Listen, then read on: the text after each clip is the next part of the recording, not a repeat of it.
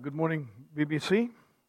It's great to uh, be with you this morning, and I hope that you've got your Bible with you or some sort of device where you can open up to that passage that was read to us, 2 Samuel chapter 7. But just before we go into it, I want to uh, read a link passage that we will refer to in the, uh, in the New Testament. And uh, it's up on the screen. Let me read it for you, and then I'll pray. Luke 1 31, the angel comes and says, You will receive and give birth to a son, and you are to call him Jesus. I'm supposed to use the clicker.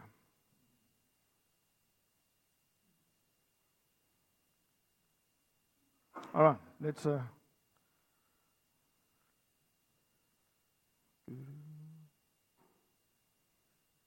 ah, there we go. Let's start again. Luke 1. You will conceive and give birth to a son, and you are to call him Jesus. He will be great and will be called the Son of the Most High. The Lord God will give him the throne of his father David, and he will reign over Jacob's descendants forever. His kingdom will never end. Let's pray.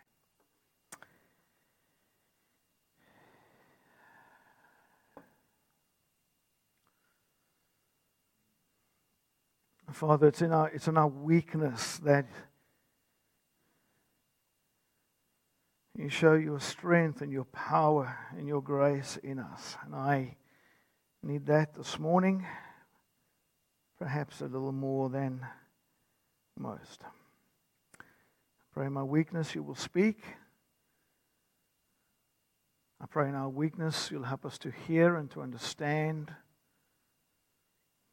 and that this morning we'll be so thrilled about your Son and the kingdom that is coming. And you'll lift our hearts and lift our eyes off the temporary to the time when every knee will bow and every tongue will confess that Jesus Christ is Lord. Amen. All right. Uh, some of you might have been a little bit, I don't know, nervous about that title um, this week. Uh, God, God in a God in a swag, and I, I, I, hope that it'll it'll make sense as we as we go through. Uh, God in a swag, one should be should be two Samuel chapter seven, one to twenty two. Here's a quote. Here's a quote from the Jewish scholar Moshe Goshen Gottstein. And here's what he says. He says Jews read the Old Testament about being about God, people, and land. There is no grand narrative in the Hebrew Bible, certainly not one that would culminate in the coming of Jesus, but more a collection of individual stories, sayings, and teachings that together constitute a tissue of instructions on how to live a good life as a Jew. That's from a Jewish scholar. The theologian John Barton says this. He says the Old Testament is a story, the Old Testament story is about a disaster and a planned rescue mission. Paradise lost and paradise regained. It tells of the loss of innocence in the Garden of Eden, a consequent history of human disobedience through the stories related in the narrative books, and a promise of coming redemption and salvation in the books of the prophets, leading naturally into the New Testament where we learn about God's planned rescue of the human race, came to effect in the life, death, and resurrection of Jesus Christ. I want to ask you a question right at the start here. How do you read the Bible? How do you read the Bible? Do you read the Bible through the lens of a Jew? Or do you read the Bible through the lens of God's planned rescue of the human race. I want to say to you this morning that the way in which we understand the promises of God to David in 2 Samuel chapter 7, the way you understand the grand narrative of what God is doing, it is going to shape your entire life and will shape your entire destiny as well. Let's head straight into our passage, our first heading a gentle reminder, even rebuke from God. 2 Samuel chapter 7, verse 1. After the king was settled in his place and the Lord had given him rest from all his enemies around him, he said to Nathan the prophet, Here I am, living in a place of cedar, while the ark of God remains in a tent or a swag. King David has got in his mind this desire to build God a temple. David is sleeping in a royal bed. And in comparison, it seems like God is sleeping in a swag in the garden. The contrast is a little bit like this you're walking around Sydney, you're on holiday in Sydney, you're walking around Sydney train station, and you see everybody sleeping in cardboard boxes around the station. But you know that you're going home, or you're either going home or you're going into a hotel where you have a warm bed. That's a little bit like what David's feeling. And it just doesn't seem right, does it? And Nathan is on the same page. Nathan agrees with him, and look what he says. Nathan replied to the king, Whatever you have in mind, in other words, what you're thinking about this temple and God in this way, whatever you have in mind, go ahead and do it because the Lord is with you. But there comes a gentle reminder, or we might say even a gentle rebuke in verses 4 to 7. Do you see them? But that night the word of the Lord came to Nathan, saying, Go and tell my servant David, this is what the Lord says. Are you the one to build me a house to dwell in? I have not dwelt in a house from the day I brought the Israelites up out of Egypt to this day. I've been moving from place to place with a tent as my dwelling.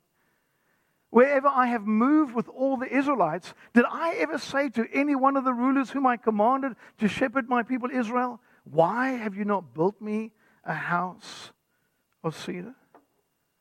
You see, there is no instruction in the Old Testament anywhere where God says that someone's got to build a house for him or someone's got to build a temple for him.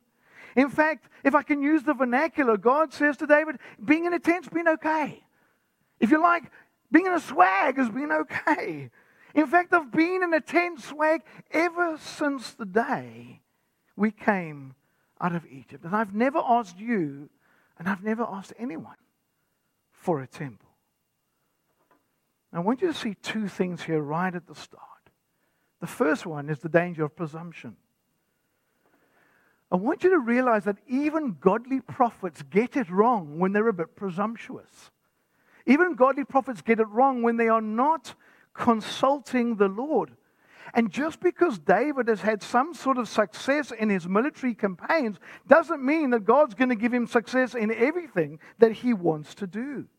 Because of what David has achieved is not a guarantee of success of what he wants to achieve. And I think we can put it like this David and Nathan are getting a little bit emotionally presumptuous.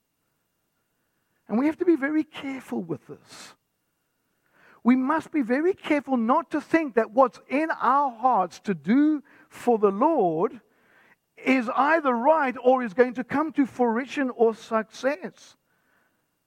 We must be very careful to be presumptuous of what we think we will do for the Lord just because He's given us success in something else.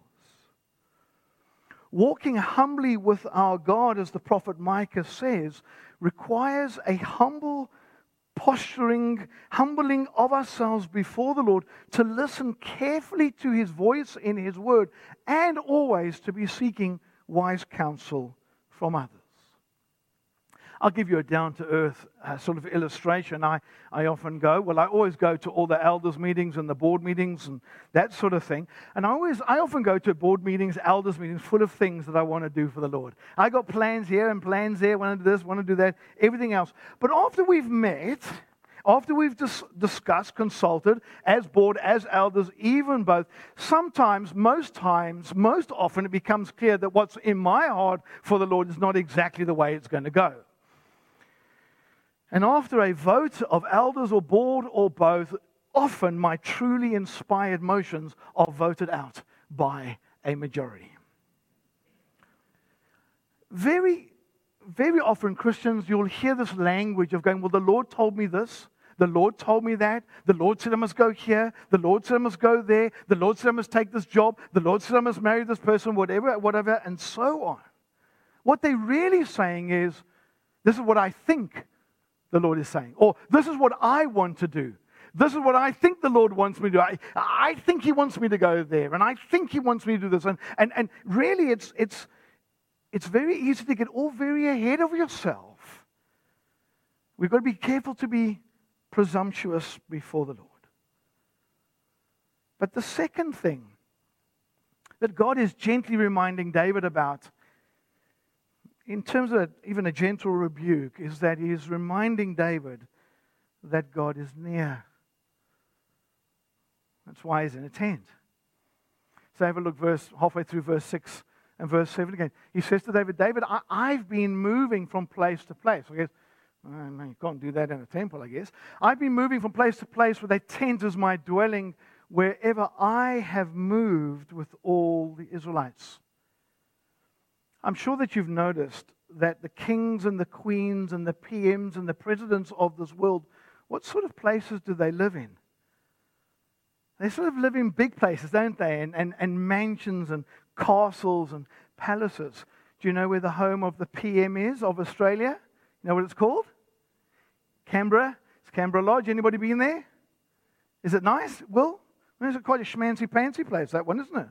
Uh, it's Buckingham Palace for uh, the king and the queen consort. And, and so, but here's the thing You're, there's no access there.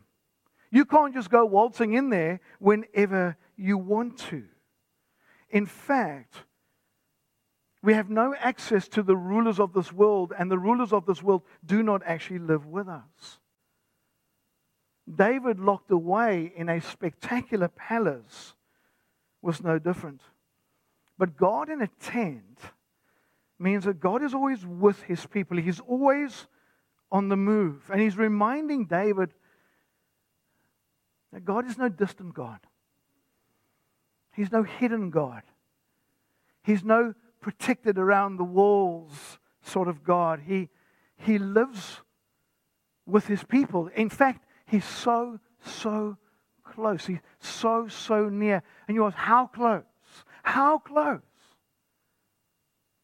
John 1:14 and the word became flesh and the Greek word for dwelt is the word tabernacled.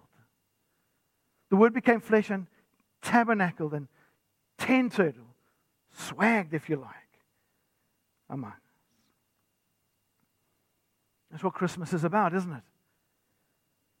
It's about God coming so, so near, the eternal Son taking on flesh. But how close? John 16, verse 7, but truly I tell you, Jesus says, it is for your good that I'm going away. Unless I go away, the advocate will not come to you. But if I go, I will send him to you. Talking of the Spirit.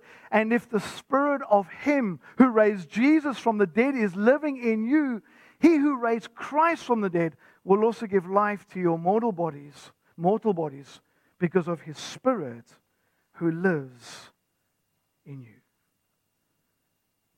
You realize this morning that if you've put your faith in Jesus, God has come so, so, so close, so, so near. He lives in you by His Spirit. There's a gentle reminder rebuke from God, but it moves into an abundant provision from God. If you've got that script open, you will notice that David's desire to build this temple is not dismissed outright, but it's not going to be him who builds the temple. And by not allowing David to build the temple, God is gently reminding David it's not David who provides for God, it's God who provides for David. It's not that God needs David, it's David needs God. Have a look at the script. Look at verse 8. He says to David, David, David, I, I took you from the pasture. I took you from tending the flock, and I have made you ruler over my people. He reminds David in verse 9, I have been with you wherever you've gone. I have cut off all your enemies before you, and I'm going to make your name great, like one of the greatest names on the face of the earth. Verse 10, and I will provide a place for my people, and I will plant them. In verse 11 again, says, I will give you rest from all your enemies. David, it's not about what you can do for me. It's always been about what I have done for you and will do for you. This desire of David, in and of itself, is not a bad desire, but it does alert us to the dangers and the temptation of religiosity. You know what religiosity is, don't you? Religiosity is stuff that you do for God.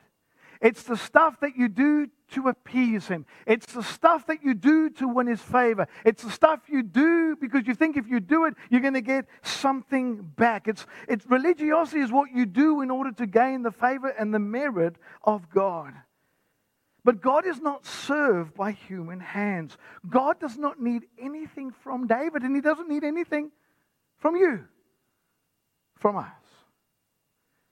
In fact, here is what God is saying to David and us through the eyes of the New Testament in Acts 17 24. The God who made the world and everything in it is the Lord of heaven and earth and does not live in temples built by human hands. And he is not served by human hands as if he needed anything. Rather, he himself gives everyone life and breath and everything else. Do you realize that God does not need anything from us? He's not dependent upon us for anything. We do not add anything to God. Because if you've got the text, look down at verse 18, where David addresses God as, as sovereign Lord. In, in the Hebrew, it's, it's Adonai Yahweh. Adonai Yahweh. God is in himself self sufficient. God in himself is all encompassing. He's, he's all knowing. He's all powerful. He's all present. God is not a needy God. He's not dependent upon anyone or anything except himself.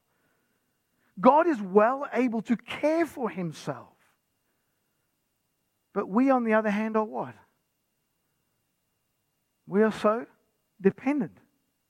We are so insufficient within ourselves.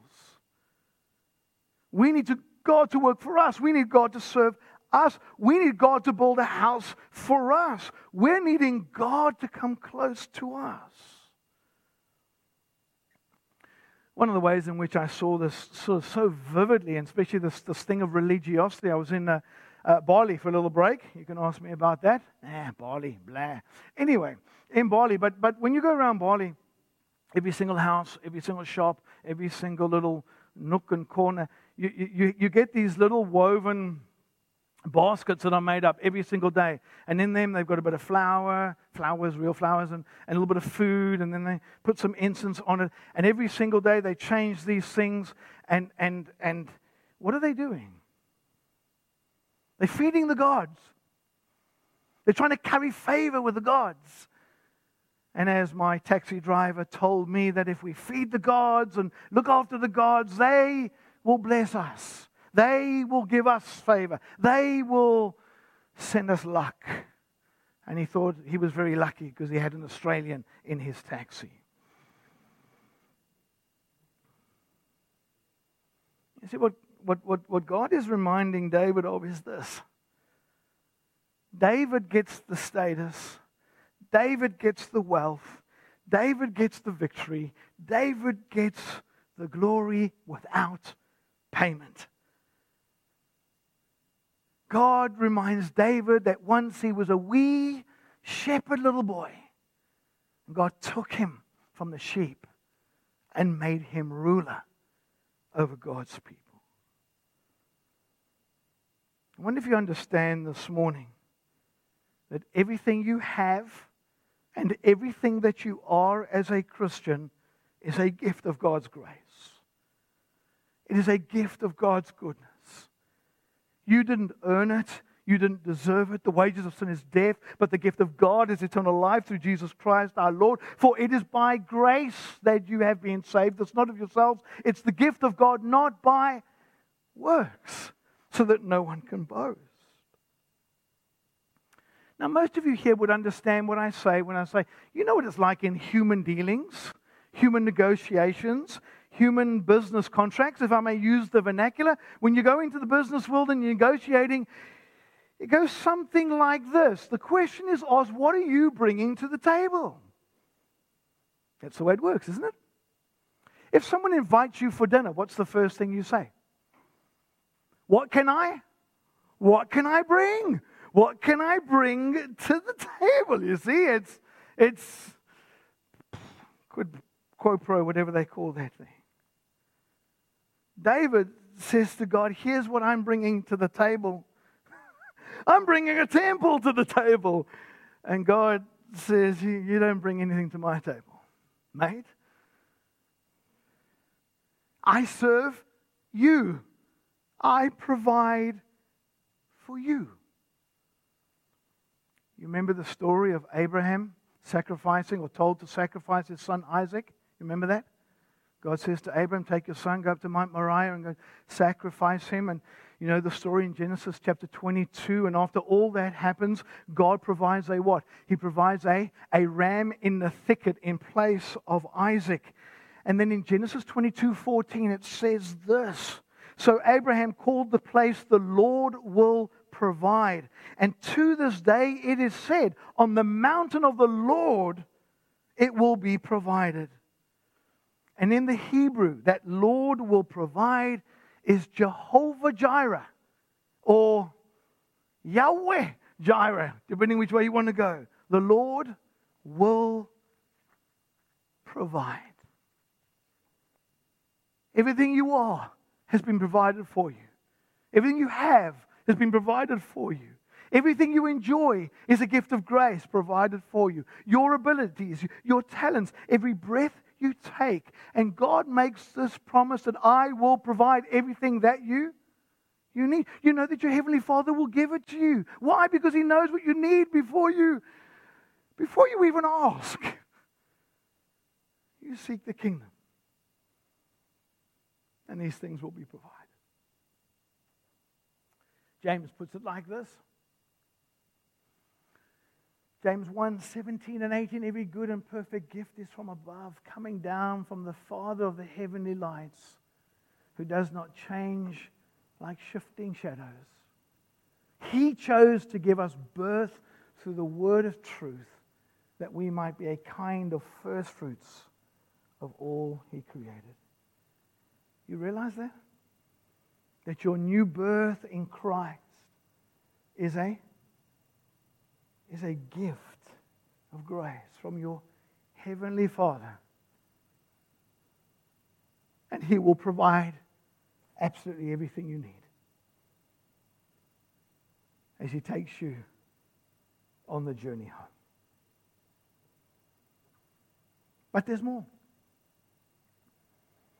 There's this gentle reminder or rebuke from God, and there's then this abundant provision that God reminds David about. And then, number three, there are also these forever promises from God. The verses will come up on the screen. Now, listen for the promises, okay? Verse 11 The Lord declares to you, David, that the Lord Himself will establish a house for you. See the promise?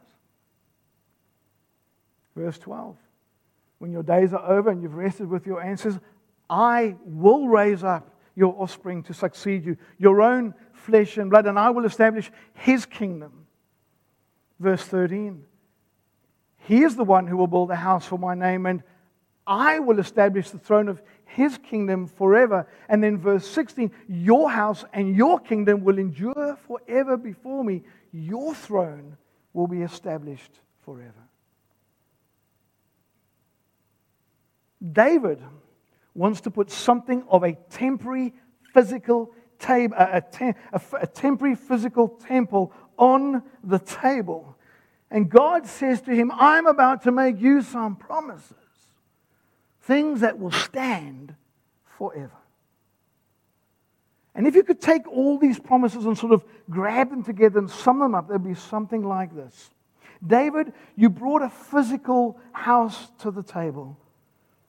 God says, I will build a forever house for you. David, you want to build a temple that will not stand forever. I will build you a, a kingdom that will stand forever. It was about two months ago now. I, uh, I'm on a roster where, where from time to time we go and pray for the, uh, the Busselton Shire councillors. 5.30 on a Wednesday, they have their session every week, and the pastors are actually asked to come in and pray for them and so that they can do, do their thing well. And so I went and, and I prayed for them, and I stayed a little while just to, to just sort of get the feel of, of, of, of things. And there was this, this couple that were making this petition to the councillors. They've been wanting to build their house in Eagle Bay, no doubt a beautiful big house in Eagle Bay, but, but they've been knocked back by the councillors for ever and a day about this, that, and everything else. They sat there in front of these councillors, and this is what they said. And it really came from the heart from the lady. She said, she said we've, we've, we've met all your requirements. And we won't meet any requirements that you still have. And here came the plea. But please let us build our forever home.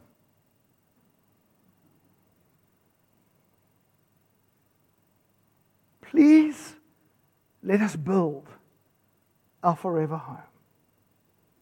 But there is no forever home in this world, is there? There's no human life, no human home, no human business, no human building, no human relationship, no human throne that will be forever. They come and they and they go. David will come and he will go. His son Solomon will come and Solomon will go. Every king from the line of David, because of his sin, will come and go. There is no forever human king. There is no forever human home. There is no forever human kingdom. But God promises David a, a forever king, a forever kingdom, and a forever home. You remember what John Barton said in the beginning? He said that Christians think that the Old Testament tells a story which goes on to find its completion in the New Testament, where we learn how God's planned rescue of the human race came into effect through the life, the death, and the resurrection of Jesus. And so, as we step from 2 Samuel 7, we land again in Luke 1 31. And I'm going to put them up against each other in just a moment. So listen to them again. You will conceive Mary and you'll give birth to a son. You are to call him Jesus. He'll be great. He will be called Son of the Most High. The Lord God will give him the what? The throne of his father David, and he will reign over Jacob's descendants forever. And his kingdom will know no end.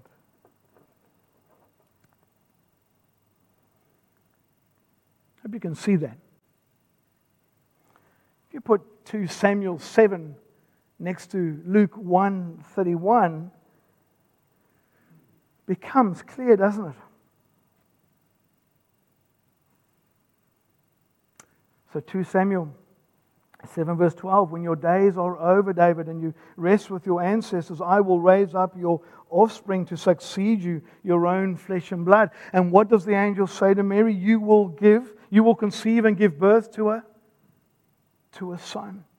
Down into verse 14 i will be his father and he will be my son. Verse 32 he will be great and be called son of the most high down to verse 16 your house and your kingdom will endure forever before me and your throne will be established forever The Lord God will give him the throne of his father David, and he will reign over Jacob's descendants forever. His kingdom will never end.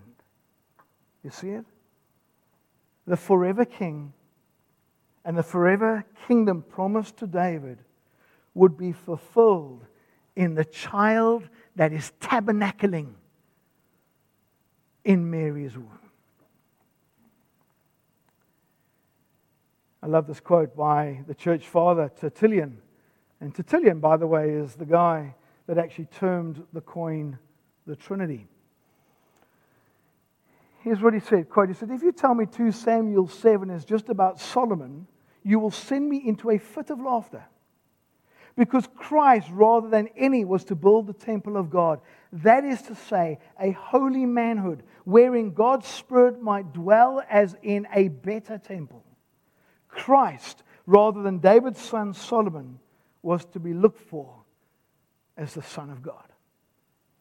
End quote. Look at that verse again. He will be great, will be called Son of the Most High. The Lord God will give him the throne of his father David. But you realize something? That before David stepped onto the throne of David, before he stepped onto the throne of David in heaven forever, he ascended, or he ascended to the throne of suffering on a cross. Remember the words of Jesus? Did not the Messiah have to suffer these things and then enter his, his glory? Yes, it was about noon. And darkness came over the whole land until about three in the afternoon, for the sun had stopped shining and the, the curtain of the temple was torn in two. Jesus called out in a loud voice, Father, Father, to your hands I commit my spirit. When he had said this, he breathed his last. After his suffering, Jesus was raised from the dead, ascending to the right hand of the Father, taking the throne of David, before whom one day every knee will bow and every tongue will confess that Jesus Christ is Lord of heaven and earth. So, how do we respond? After seeing this gentle reminder, rebuke, after seeing this abundant provision that God makes, after seeing these wonderful forever promises that God makes to David, how do you and I respond? Did you notice how David then responded? Did you see it? Read with me. Verse 17 Nathan reported to David all the words of this entire revelation. And here comes David's response. Then King David went in and sat before the Lord. And he said, Who am I? Who am I, sovereign Lord? And what is my family that you have brought me this far? And if as, and, and as if this were not enough in your sight, sovereign Lord, you've spoken about the future of the house of your servant. And, and this decree, sovereign Lord, is for a mere human. What more can David say to you? For you know your servant, sovereign Lord.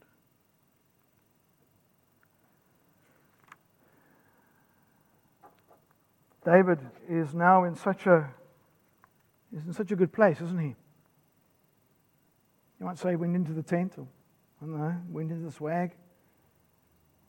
And he sits before the Lord. Humble, awestruck, prayerful, grateful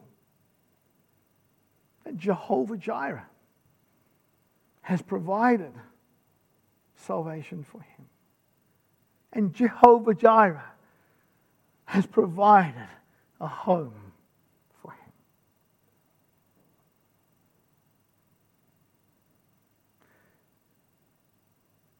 David never forgot this. Because look what he wrote in Psalm 23, verse 6 Surely your goodness and love will follow me all the days of my life, and I will dwell in the house of the Lord for how long? David, now he understands, yes. Oh, it's, it's, it's, it's his greatest son. It's the Lord Jesus Christ who will come one day and in his sinless life and in his substitutionary death and his rising from the dead and his ascending back to the throne of David in heaven, that Jesus would provide a home for him. Jesus would provide a dwelling place for him. And it's exactly what Jesus says to you and I today. Listen to it. Listen to it in John 14. Oh, brothers and sisters, do not let your hearts be troubled. You believe in God, well, then also believe in me. My Father's house has many rooms, and if it were not so, would I have told you that I am going there to prepare a place for you? And if I go and prepare a place for you, I'll come back and take you to be with me, that you also may be where I am. You know the way to the place that I'm going.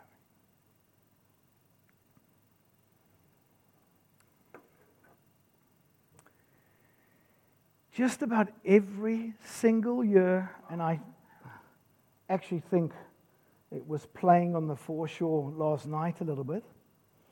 Every single Christmas year, Mariah's Carey song, All I Want for Christmas, you know how it goes? All I want is? You know, it goes to number one every single year. She's made like a trillion bucks every Christmas. Now, heaven forbid I try and sing it for you, but heaven forbid. But look at the words. Here's just a little snippet of it. She says, uh, I, I, I don't want a lot for Christmas. It's just one thing I need. I don't care about presents under the Christmas tree. I just want you for my own, more than you could ever know. May my wish come true. All I want for Christmas is you. She, she's not singing about Jesus, is she? But she should be.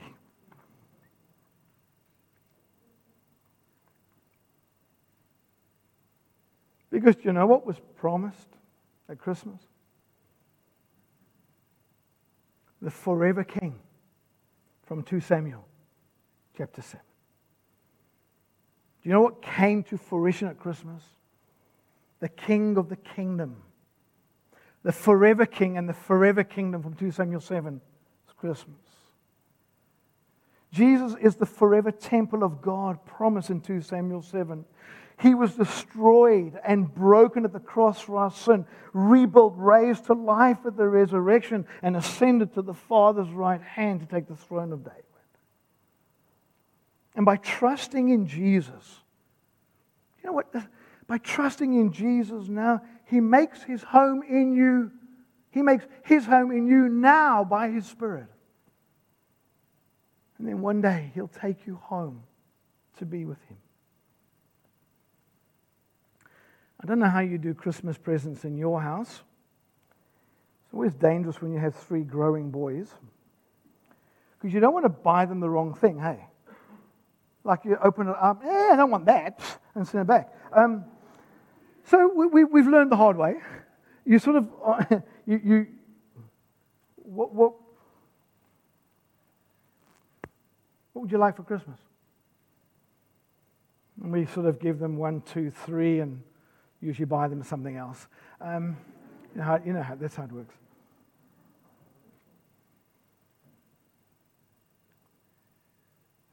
Let me give it to you in Psalm 27 through David, who went and sat before the Lord humbly and grateful, grateful and prayerful and reverently before the Lord. Psalm 27 4 One thing I ask from the Lord this one thing do I seek that I may dwell in the house of the Lord all the days of my life, to gaze on the beauty of the Lord and to seek him in his temple. Now, David got it just right. Not, not, not God, what can I do for you? What God would do for him. And I want you to understand this morning that all the forever promises of God are yours in Christ Jesus. They're all yours in Christ Jesus. All you have to do is ask.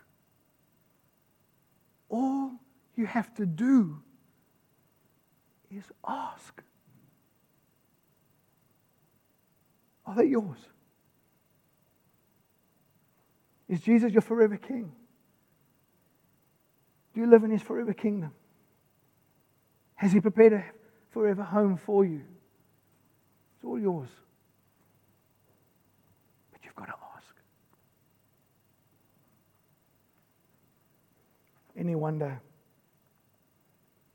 that David says this in verse 22 How great are you, Adonai, Yahweh? There is no one like you. There's no God but you. As we have heard with our own ears.